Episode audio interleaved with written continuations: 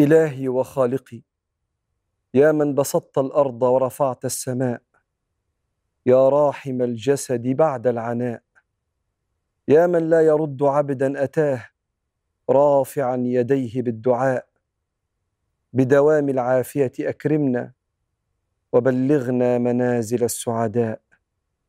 اللهم استرنا فوق الأرض وتحت الأرض ويوم العرض عليك. اللهم إنا نسألك غفرانك والفردوس الأعلى من جناتك.